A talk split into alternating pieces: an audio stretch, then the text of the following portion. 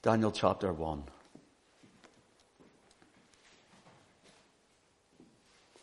Verse 1. In the third year of the reign of Jehoiakim, king of Judah, came Nebuchadnezzar, king of Babylon, unto Jerusalem and besieged it. And the Lord gave Jehoiakim, king of Judah, into his hand with the vessels of the house of God. And he carried into the land of Shinar to the house of his God. And he brought the vessels into the treasure house of his God.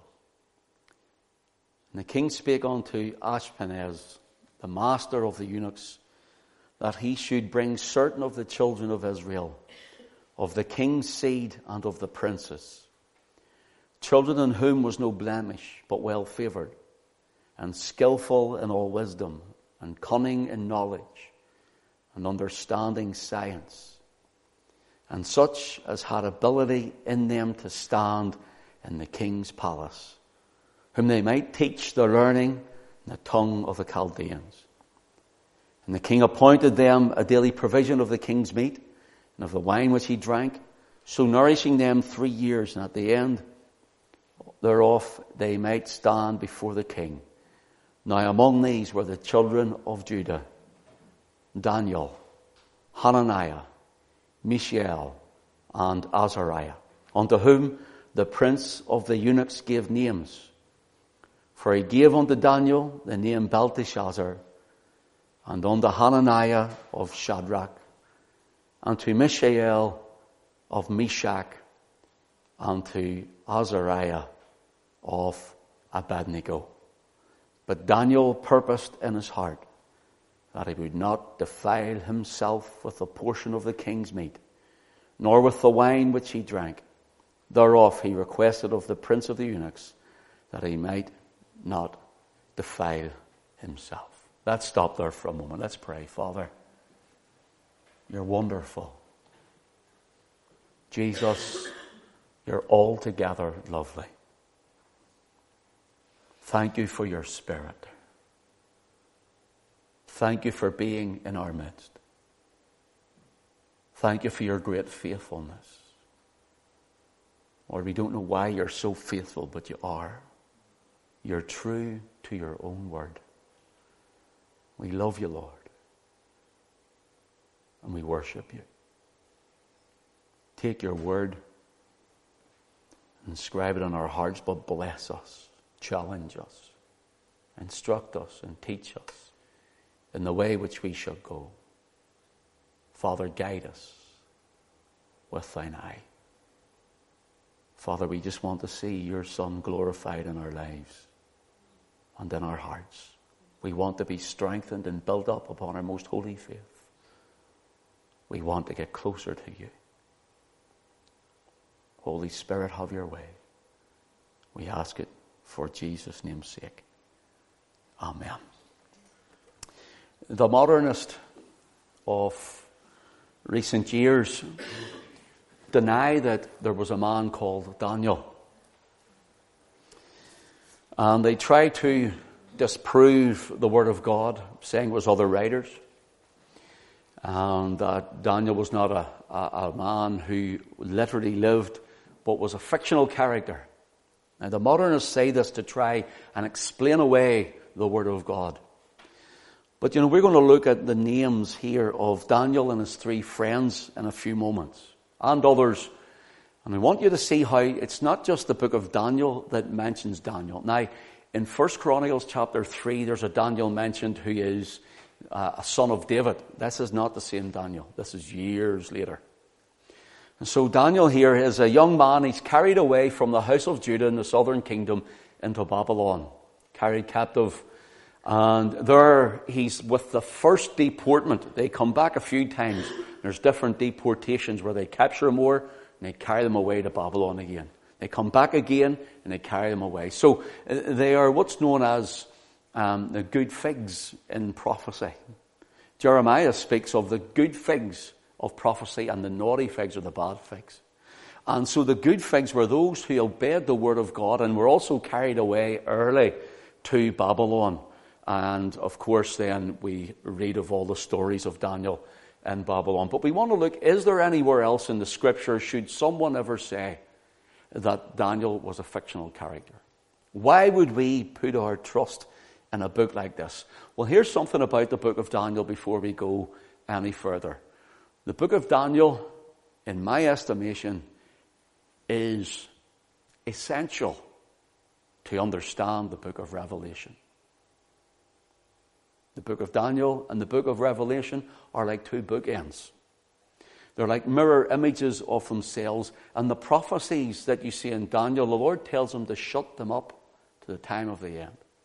And then they're opened again. And now we're going to be speaking this Sunday night on prophecy on the time of the end in Daniel, so I don't want to go too much into these. I want to go a different direction. But they open again in the book of Revelation. And a lot of the things that we read here, God willing, I'll be able to lift them out and show you why things were so. Why were their names changed? What did their names mean? And not only that, but other names that were mentioned. Did anyone else mention the name of Daniel? Okay. For example, in Daniel, the book of Daniel, Daniel chapter 1 and chapter 2 up to the beginning of verse 4. Okay? See the beginning of verse, Daniel chapter 2, verse 4. It says, Then spake the Chaldeans, or the Chaldeans, to the king in Syriac. Note that. O king, live forever. Tell thy servants the dream, and we will show the interpretation. Do you see the, after that first line, they speak in Syriac? See from there, from Daniel chapter 2, verse 4, the beginning of it there, uh, right through to the very end of Daniel chapter 7. It is no longer written in Hebrew, but really it is written in Chaldean language. So it's Hebrew chapter 1, it's in Hebrew chapter 2 to the beginning of verse 4, then it changes to the Chaldean language right to the end of chapter 7. Then from the beginning of chapter 8 right through to the end of chapter 12, it's Hebrew again. Okay, so uh, sometimes people don't realize these things. There's a, a language change in it. Anyhow, Daniel's name means God is my judge. God is my judge. Now the word Dan, Daniel, Daniel. So you have Dan and then Iel. The word Dan means judge. Turn with me to Genesis chapter 30. And as you're looking at this, you will see where some of these things come from. Daniel, uh, sorry, Genesis chapter 30, and let your eye run down to verse 6.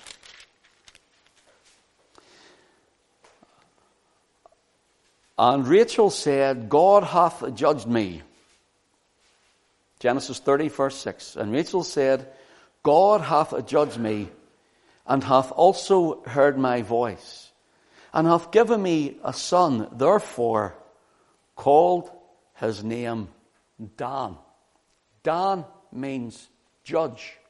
So Daniel, I-L at the end. El is where we get the name for Elohim, El Elyon, El Shaddai. So it means God. He is the Almighty. So the Almighty is my judge. God the Almighty is my judge. So that's what his name means. And if you go again just for another reference to Genesis chapter 49. Genesis chapter 49. And you'll read there again the blessing upon the sons of Jacob. And notice what it says, Genesis 49 verse 16. Dan shall judge his people as one of the tribes of Israel. Dan shall be a serpent by the way, an adder in the path that biteth horses' heels, so that his rider shall fall backward. Strange thing is there then, when you read that just in passing here, that in the next verse, here the old patriarch breaks out into praise and then comes back into the blessing. I have waited for thy salvation, O Lord. The word salvation, you can look this up and it can be rendered, I have waited for thy Yeshua or thy Yeshua. The translation from there into our English is the word Jesus. And Jesus becomes the personification of salvation. So Christ is salvation. He just doesn't if that's what he does, but he is personified salvation. I have waited for thy Yeshua. I have waited for thy Yeshua. That's why it's called Yeshua HaMashiach, Jesus our Messiah. So you can see here how here's the judge, here is the serpent otter, here's the name changing, or the and Dan actually the tribe of Dan changed places wherever they went. They changed it the name of the place to the name of Dan of their father. So they left the serpent's trail on their on their route. Now I have waited for thy salvation, O God. Then he comes into God, back into the blessing. God, a troop shall a troop shall overcome him, but he shall overcome at the last. So, so here we have Dan means judge. Now, Dan, D-A-N. There's no uh, vowels in the Hebrew. So it's really D-N. But for our English rendering, it has to be the vowel in it, Dan. So, for example, when you hear the Lord is called Adonai, A-D-O-N, A-I. When you hear of Adon, A-D-O-N, for God, it means the Almighty Judge or God our Judge. See, D O N, there's a vowel, an O. That O can drop because it's the same. It means judge. So the name of Dan and the name of Dawn is the same. It means judge. Are with me on that? So you, the vowel just drops out. So whenever we have here, Daniel means God is my judge, but yet then we're told the one whom God has judged. Now, how has God judged him is another thing. Because then he comes into the ministry of leadership. Genesis 49. He comes into the ministry of, he goes and he conquers areas in the name of God and he judges it. He changes the name of it. He does it across his trackings. Okay, so was Daniel a real character then? Have we other references to prove that's just more than the book of Daniel? Go to Ezekiel chapter 14. Ezekiel chapter 14, and these would be important if you're writing them down. Because you do get people, modernists, who try and explain away the scriptures. And even there's those who are modernists who call themselves believers who try and explain away the scriptures. Uh, there was an old man years ago, um, um, Dr. Soper, you called him, and he said that Jesus, to explain how Jesus walked on water, just paddled in the shallows that it was impossible. You see, he, he's taken away the supernatural ability of Christ. He's taken away the deity and the, the godhood of Christ, the divinity of him. But remember, the ship was three and a half mile out in the middle of the sea. He didn't paddle in the shallows. So that's what modernism tries to do. Tries to refute the Word of God. But the Word of God is true, and truth will stand, so we can just preach the truth. Notice this in, in uh, Ezekiel 14, and just letting your eye run down to verse 12. The word of the Lord came unto me again, saying, Son of man, when the land sinneth against me by trespassing grievously, then will I stretch out mine hand upon it, and will break the staff of the bread thereof, and will send famine upon it, and will cut off man and beast from it. Now notice this. Though these three men, Noah, Daniel, and Job were in it. They should deliver their own souls by their righteousness, saith the Lord God. Notice, Ezekiel is around the same time, maybe just after Daniel, or uh, at the latter part of Daniel. And here Ezekiel is mentioning this man, Daniel. So there's another witness that it's not a fable, He's not a fairy tale, that he was literally a man, and this is a literal book of literal happenings from a literal, powerful God. So notice here it says, though these three men, Noah, Daniel, Job were in it, they should deliver but their own souls by their righteousness, saith the Lord God. And let's look at this for a wee moment, moment before we go any further. The name Noah means rest. And I, I love the way the Lord puts this because he says in it in verse 12, Son of man, or the, the term there for Ezekiel, Son of man, is son of dust. You're just dust. Made from dust. Yet the Almighty sees fit to talk to him. Isn't that amazing? And what about you, brother and sister? Son of dust, daughter of dust. Yet the Almighty sees fit to speak to you. And he says this, look at the mercy in this. And you maybe not see it, and it's easy to run past it. Son of man, when the land sinneth against me by trespassing or breaking my law, notice, grievously. Do you know what the Lord's saying here? I know you are weak. I know you are frail. I know you're feeble. And the Lord's not this big God with a great big stick ready to beat you up as soon as you fail. Yes, God brings us, as it were, into the woodshed to, to correct his people. But here he's saying grievously. He was even saying in Old Testament days, you know, I'm long suffering with you and I put up with you and I allow, th- I allow you to go so long before I have to uh, r- r- draw you back in again. And so the Lord's saying, when it sins grievously, then he says, I'll have to do these things. So I think that the mercy and the, the grace of the Lord is tremendous here. Then he mentions three men Noah, Daniel, and Job. Now, Noah means rest. Genesis chapter 6, please. I'm going to have you flicking through. Genesis chapter 6. And aren't you glad that we're in the new covenant for starters? And aren't you glad that whenever we fail, He keeps on loving us? And aren't you glad that when we feel it, it's not, I'm here to take you into the woodshed right away, but I'm here to try and help you. I want to correct you. I'm going to, uh, I'm long suffering with you.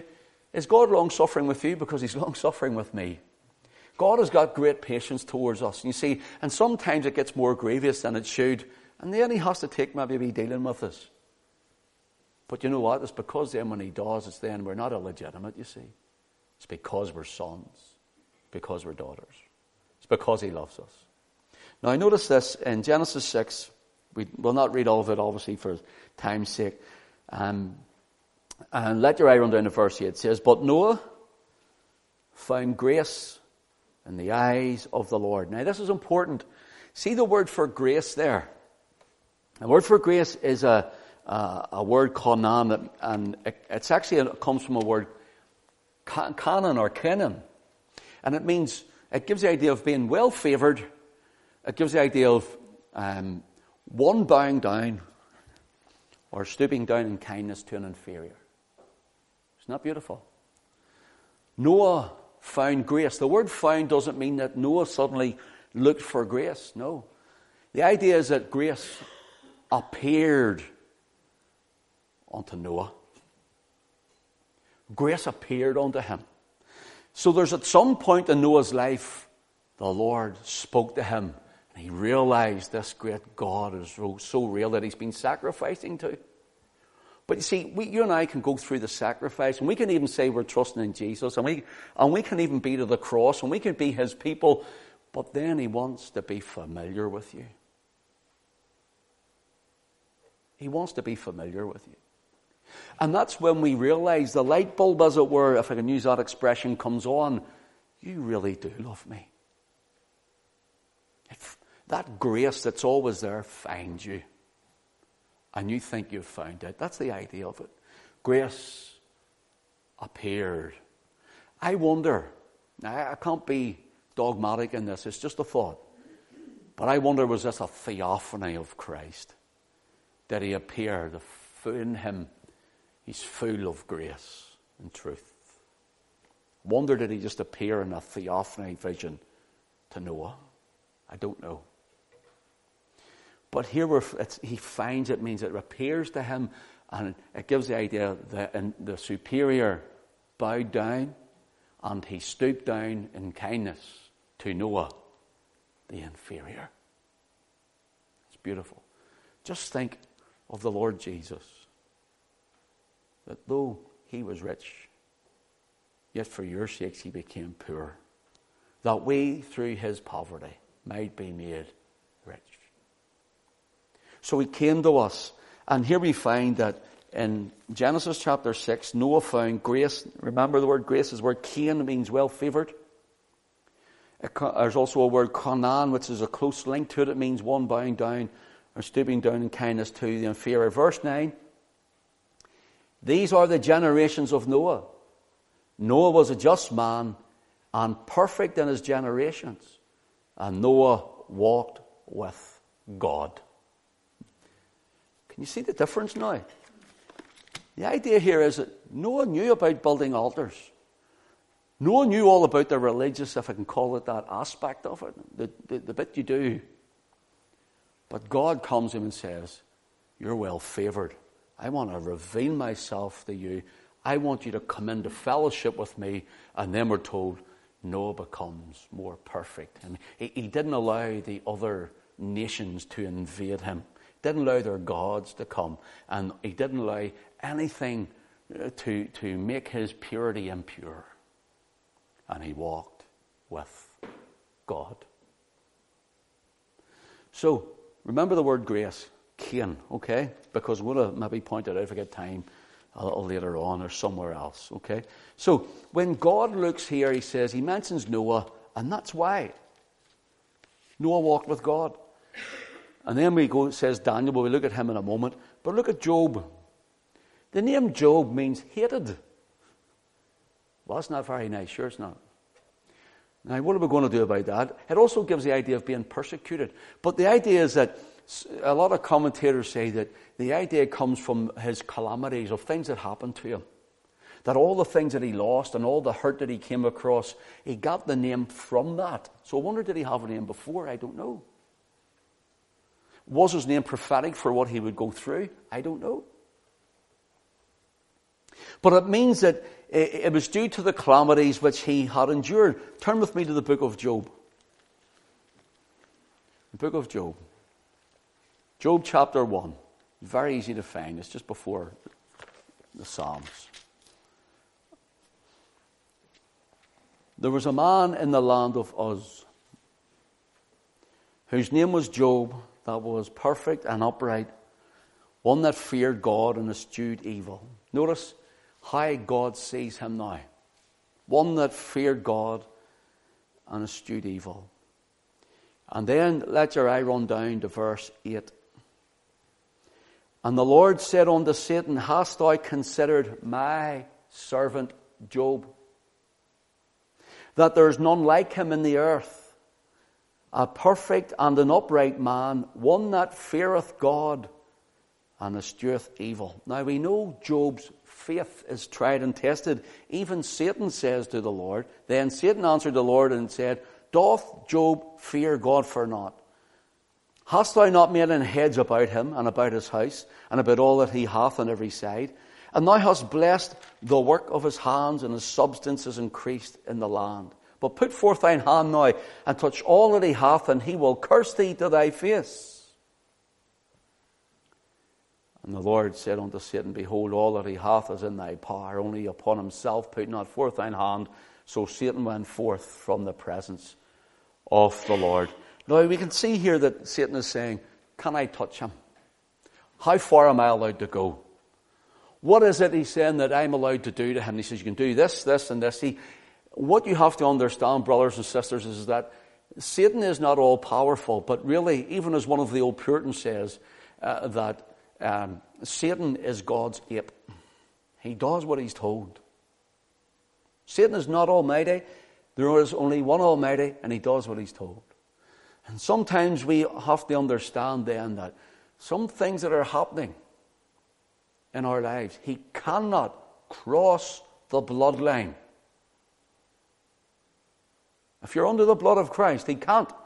But when there's something happens, then your father knows all about it, for he hasn't done it of his own bat. Luke chapter 22. And he said, Jesus saith, Behold, Simon, Simon, behold, Satan hath desired to have you, that he may sift you as wheat. Notice, not as chaff. Satan hath desired to have you means he has already obtained you by asking. He's asked your father. In fact, the, the idea that that is written, that is written in is that Jesus is speaking to all the disciples. So if you can get the picture that uh, if I say was, was the Lord and you are the disciples, he's speaking to them all. Say Leslie over here was Peter, just for example. Sorry, Leslie, I'm just going to pick you for. And he looks at them all and he says, Simon, Simon, I'm looking at Leslie, Simon, Simon, Behold, Satan hath desired to have you means to have you all. That's where it reads. He wants every one of you to sift you as wheat. But I have prayed for you that thy faith fail not, and when thou art converted, when you've come through what you've come through, strengthen your brethren. So there's things in our lives that happen, like Job, that we don't understand why, but for some reason they happen, and God brings us through them, that we will have experience for others coming behind us. Here's where God brought me from. Here's what God done in this middle of this circumstance. Here's where the Lord taught me. Every single experience that we go through should be a learning experience for the kingdom of God. Every single one of them. And there's many of them that we don't understand why or how they're happening. I've been through many. I'm sure you have all been through many. But learning through them is what God wants to do. He wants you to learn where you are that you will overcome, and then others coming behind you, he teaches you for them. Job, what happened to Job at the end? The Lord blessed him with more than he ever had. The Lord gave him bigger, the Lord gave him greater than he ever could have imagined. Look at Job chapter 2, verses 3 and 4. And the Lord said unto Satan, Hast thou considered my servant Job? Now, let's be honest. Would, you would sort of you would sort of think, Lord, could you not pick somebody else? Not pick somebody else.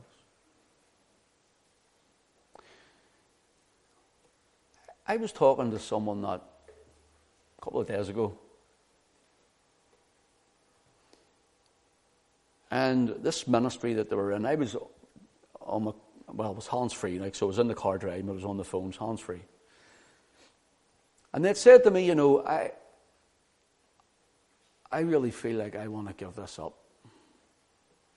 I says, why? I says, just feel like I have to give it up. I says, but why? Gets tough. I says, absolutely it gets tough. Ministry is so hard. Yep, gets tough. Trouble at home, I just keep getting attacked. Yep, absolutely. That's what happens. As soon as you step out for God, the old devil lets his Rottweilers go. Yep. He says, Well, what do you do? Says, Every time I go to stop, he says, I can't, it's burning in me. I've tried and I can't, it's burning in me. I said, Then why are you talking to me about it? You have to do what God has given you to do, whether you like it or not. That sounds hard, doesn't it? But here's the thing I've gave up ministry a million times. A million times. I said, I'm not doing this anymore. I'm not, I, I, am not going through this anymore. And then I'm sitting there and the Lord says, Not up to you, son. It's my will. Go do. See, ministry isn't from you. If it's from you, then it's not ministry. But when it's from Him, you have no choice. You're a love slave.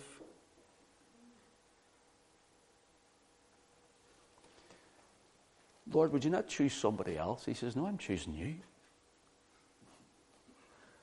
You know what? Doesn't it show you, even in our trials? And I'm saying this, and I say this because it's so difficult, even in our trials. It's in the good times, praise his name. And in the bad times, do the same. That's hard, it's difficult. And I know Job sits in the ashes and the dust and he scrapes himself the potsherd, broken pottery to try and relieve himself from the itch and the pain and the things that drives him mad. But yet, he still goes on.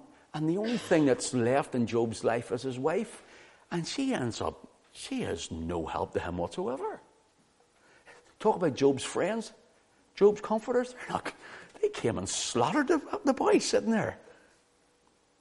And Job ends up at the end. You see him really starting to, to, to waver a little, and God steps in the end of the book of Job and he says, Can you do this?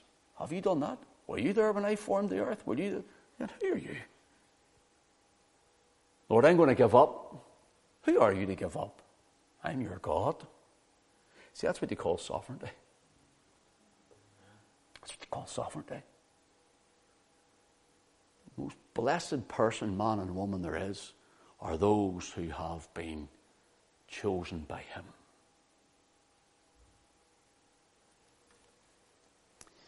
The Lord said, verse 3, the Lord said unto Satan, Hast thou considered my servant Job that there is none like him? See, no matter what the devil thinks of you, whether the devil is using people against you, whether the devil's using somebody's tongue against you or somebody's weapon against you, whether the devil is bringing whatever against you, God says, There's nobody like her. She's my daughter. There's nobody like him. He's my son. He's, I, I love him and her. They're my children. The devil comes, you see, they've failed you again. They've, they've, they've done it, took a wrong turn this time. Oh, sure, they've, they've, they've went backward or whatever. You know, and all these condemning remarks are made. But see when you're in Christ. And here Job isn't even in the new covenant. Father looks at you, but he looks at you through Christ. And he says, I don't know what you're talking about, Satan. On you go. I love them. They're my children. If you consider them, there's nobody like them. You know what your father thinks of you tonight? There's nobody like you. you say, well, what about the other child of God sitting beside me? Well, there's nobody like her either. And what about him and the other? Say, there's nobody like him. You know why? Because we're all being formed to be like Christ. And there's none. There's none like him. So here we have the Lord saying, There is none like him in the earth, a perfect. Now, the word perfect means that he's, it doesn't mean he's a total perfection, for he's not, but it means he, he says upright, but it's the same sort of word as upright. He does good. He's doing his best. He's doing the offerings. He's doing what he's told to do. One that feareth God and escheweth or turns from evil, and still he holdeth fast his integrity. Do you notice that, brother and sister? Still the Lord says, There's nobody like him and her. They're holding fast their integrity. What does it mean? They're still trusting my son. Job's wife goes, Curse God and die. Nothing like getting a blessing when you go home. Nothing like someone saying to you, Look, I want to bring the meeting down. I want to bring it down with, uh, with maybe something that it shouldn't be said in the church, or I want to bring the meeting down with, with uh, unbelief. Or listen, see, because we're the believers, we to overcome the unbelief. Greater is He that is in you, in us, than He that is in the world. So we notice here,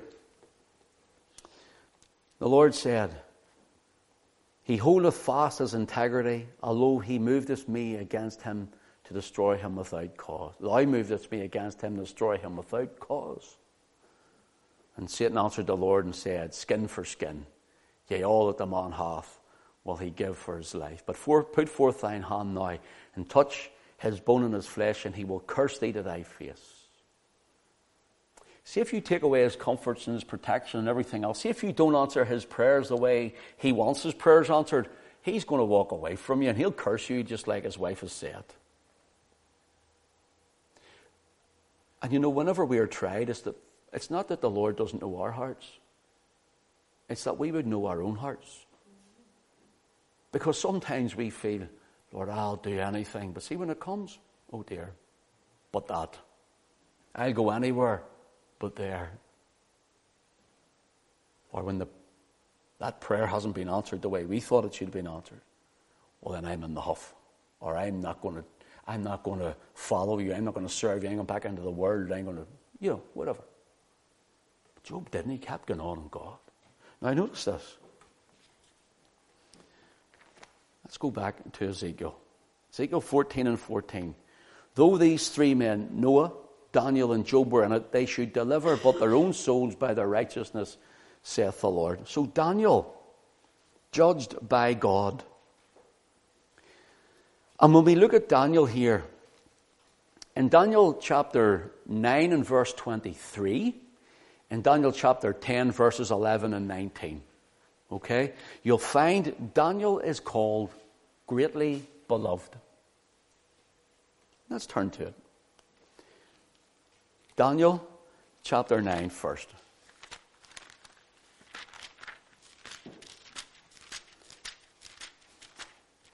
Daniel chapter 9 and verse 23. And at the beginning of thy supplications, the commandment came forth, and I am come to show thee, for, the, for thou art greatly beloved. Therefore, understand the matter and consider the vision. Daniel is praying for three weeks solid. There's no answer.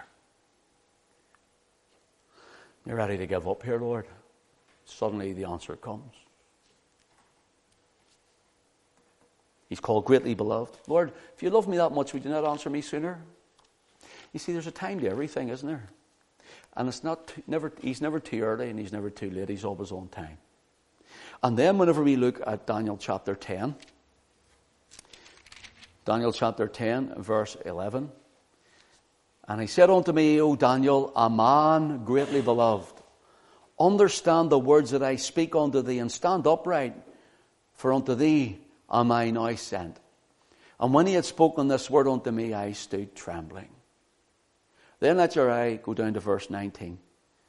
And said, O man greatly beloved, fear not, peace be unto thee, be strong, yea, be strong.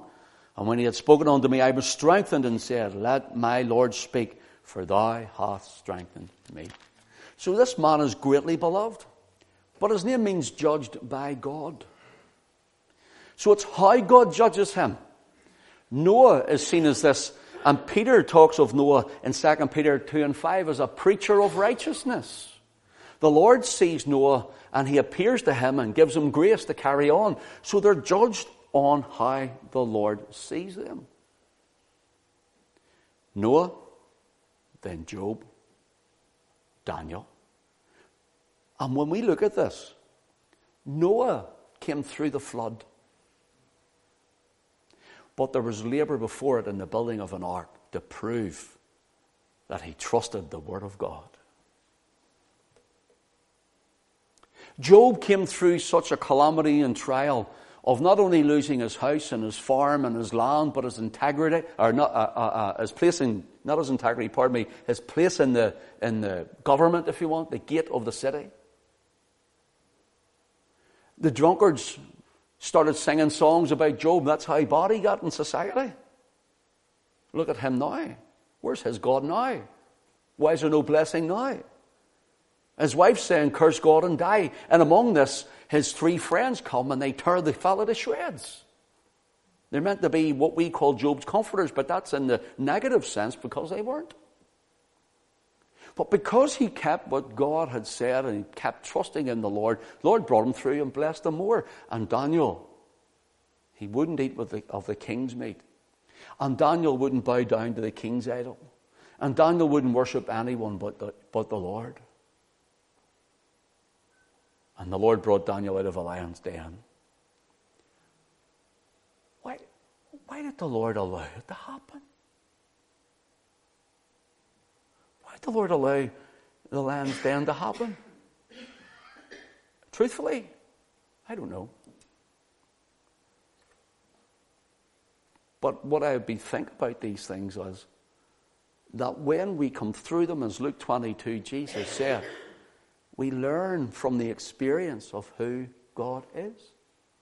You and I don't learn from experience of who God is, even in our times of praise and worship.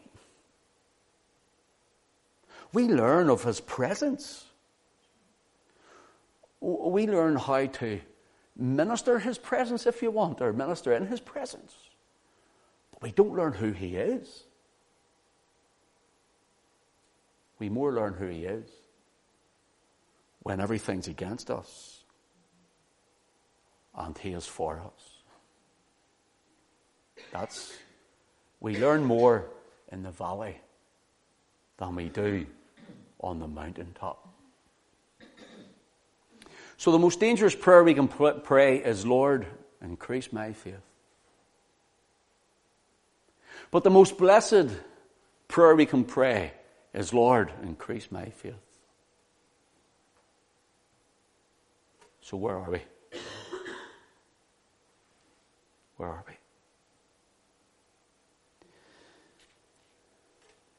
So Ezekiel mentions Daniel. Turn with me to Matthew 24. For those who, again, modernists who say there is no real Daniel, he never existed, and all these sort of things. Matthew chapter 24. The Lord Jesus is speaking. Let your eye, again, run down for time's sake, for time is flowing. And listen to what he says in verse 15. When you therefore shall see the abomination of desolation spoken of by Daniel the prophet, stand in the holy place. Whoso readeth, let him understand. Let them which be in Judea flee into the mountains. Now, if Daniel isn't a real person, then we're calling Christ a liar. We're, we're hearing here that Jesus himself says, Daniel the prophet. So I believe the Lord Jesus. And again, there's another account of it. You can mark it down in Mark 13 and verse 14. So here we have Daniel has been mentioned by Christ himself. And if nobody else had mentioned him, if Ezekiel hadn't mentioned him, we would still believe there's a literal book, a literal person, literal happenings in Daniel in Babylon because Christ said so. Because he said so. So let's turn back to our opening reading and we'll finish Give me a few moments and that's us done. Let your eye run down to verse 6. Now among these were the children of Judah, Daniel, Hananiah, Mishael, and Azariah, unto whom the prince of the eunuchs gave names, for he gave unto Daniel the name Belteshazzar, and unto Hananiah of Shadrach, and to Mishael of Meshach, and Azariah Abednego. Now, why did this happen? There's a hidden agenda in this, by the way. And the name changes of the whole four of them. One, they're taken away, first of all, taken away from the land of Judah. They're taken away from the worship of Jehovah or Yahweh. They're taken away from the temple. They're taken away from their family, their kith and their kin. They're taken away from all they know. They're taken away from promised land into a land of the heathen, Babylon. And then the devil wants to destroy them even further by changing their names. Wants to rub out and to wipe out every remembrance of God. Just what the devil wants to do with us. He wants to cause us to forget everything. He wants us to cause us to forget the Word of God wants to, uh, to cause us to forget our prayer life. He wants to take us away from gathering together. He wants us to be like lone, lonely sheep and put on a wolf's coat upon us. He wants to put goat skins on us. He wants us to be somebody that we're not, even to change our names that no one would recognize us anymore.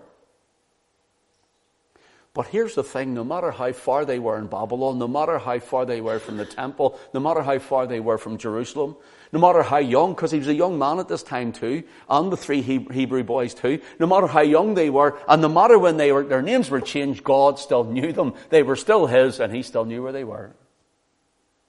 So no matter what the devil throws at you, you're still his. God still knows you, God still knows where you are. Hananiah. Hananiah means God has favored. Now remember the word Noah found grace in the eyes of the Lord. The word Cain or Canaan. It's the same word here for Hananiah. Hananiah. It's Hanan. To favor. Grace. That's what it means. So it means God has favored or God's given grace. And the word Hananiah is the word for Yahweh, Jehovah. For example, when you, every time you say hallelujah, praise the Lord. It's Hallel is the great Hallel psalm, the great Hallel praise of Yah, as in Yahweh. The Hallel, the great praise of Yahweh. That's what hallelujah means. So we just put it praise the Lord. And here it means grace of Yah. Grace of Yah, and I'm even having my name changed. Ah, you see, it's but grace has brought me safe thus far, and grace will lead me home. And notice this. His name is changed to Shadrach. Now, here's the hidden bit of it. Some say that this means royal scribe or friend of the king. But now we have to remember what king? What king? He's a friend of the king of Babylon, the king of the ancient mystery cult. That's what the hidden meaning of it is. You see, and behind things that look well can be the poison. Sugar coated poison. It actually means when you delve into this, it just doesn't mean royal scribe or friend of the king. It means the illumination of the sun god. The illumination of the sun god. You know who the sun god is? Nimrod. And when you go home, read Genesis chapter 10 and 11, you'll read of Nimrod and the Tower of Babel. And you see, what happens is in, in history is that Nimrod dies and he's deified as the sun in heaven. That's where we get sun worship from. The sunburst worship. The ancient mystery cults. The worship of the sun. And so here, Babylon from Nimrod and Shinar, right down through into Babylon, it's the same area, it's the same country. And so here they're worshipping the sun. You see, Nimrod's wife was called Semiramis. Semiramis was known as the moon goddess, the sun and the moon. Do you ever notice the crescent moon in the Islamic flags coming from this part of the world? That is from worshipping the moon god. So here we have this being uh, changed where it's, it's, some, it's not just, oh, it's not a nice wee name, the royal scribe. Illumination of the sun god. In fact, Tam, uh, uh, Semiramis, Nimrod's wife, she has a, an, uh, she has a, a baby. But if someone else says it's, it's a reincarnation of Nimrod. She calls his name Tammuz. And that's where you get the, wor- the, the, the worship of mother and child from. Sound familiar? From the Babylonian mysteries. It's brought through pagan Rome and carried out by papal Rome. Mother and child worship. Tammuz.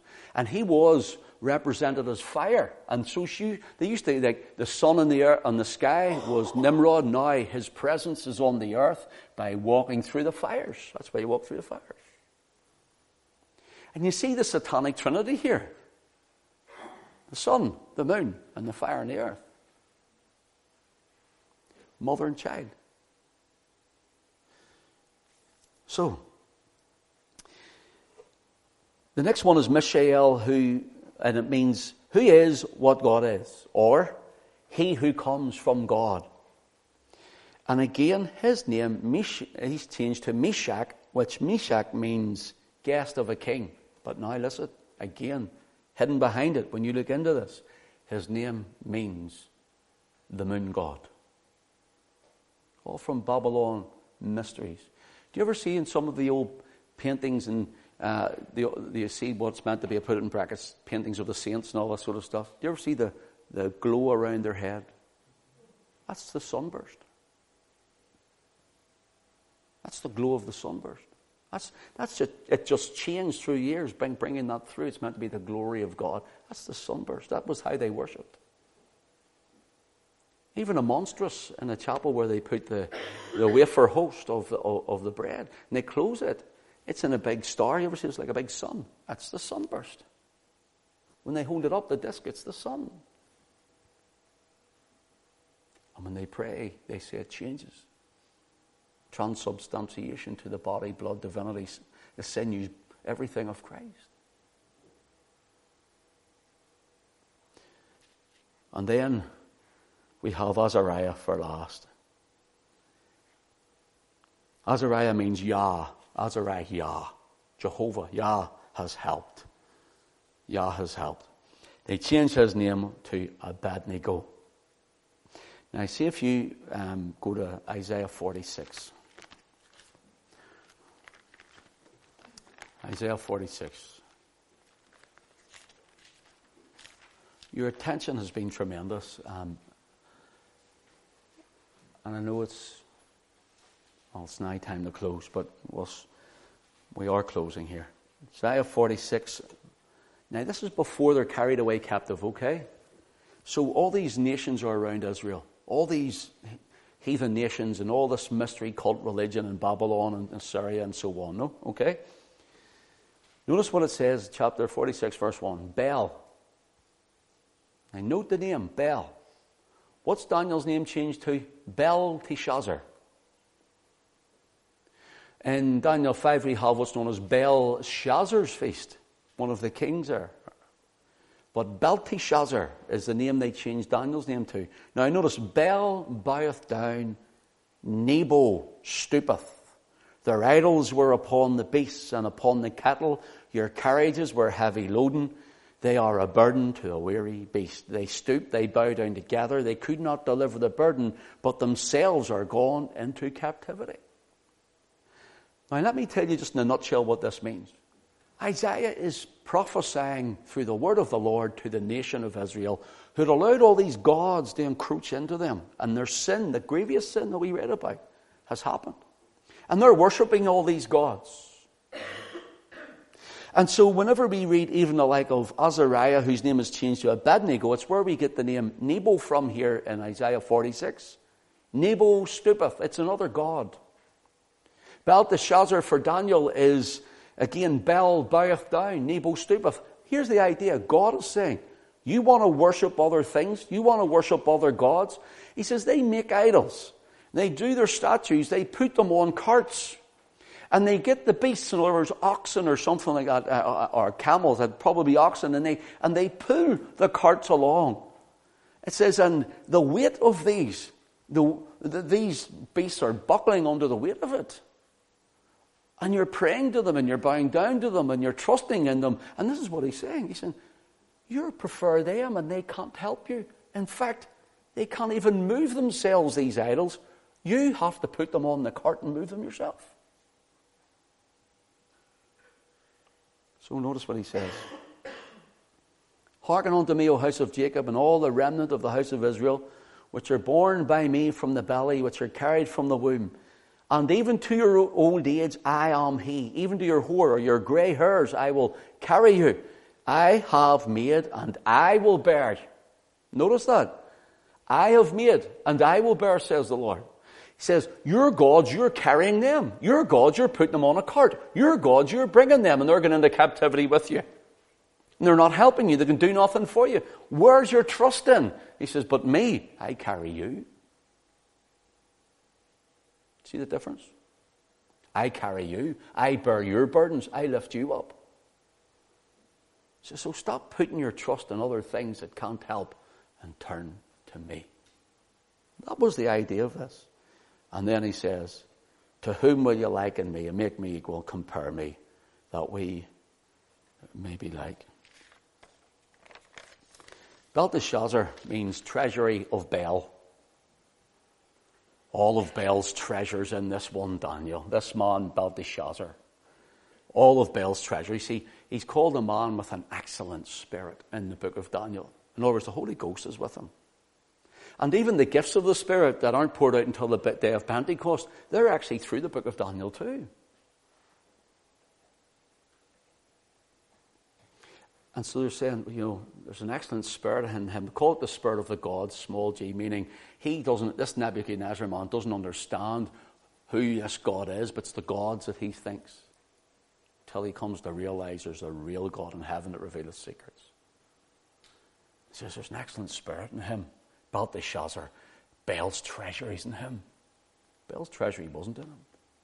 Even if he changed his name, it was God's spirit on him. Brothers and sisters, matter what the devil tries to do, you belong to him. And he can name you whatever way he wants. It's not Bel's treasure, but you're God's treasure. Amen. Bless the Lord. Let's all stand in His presence.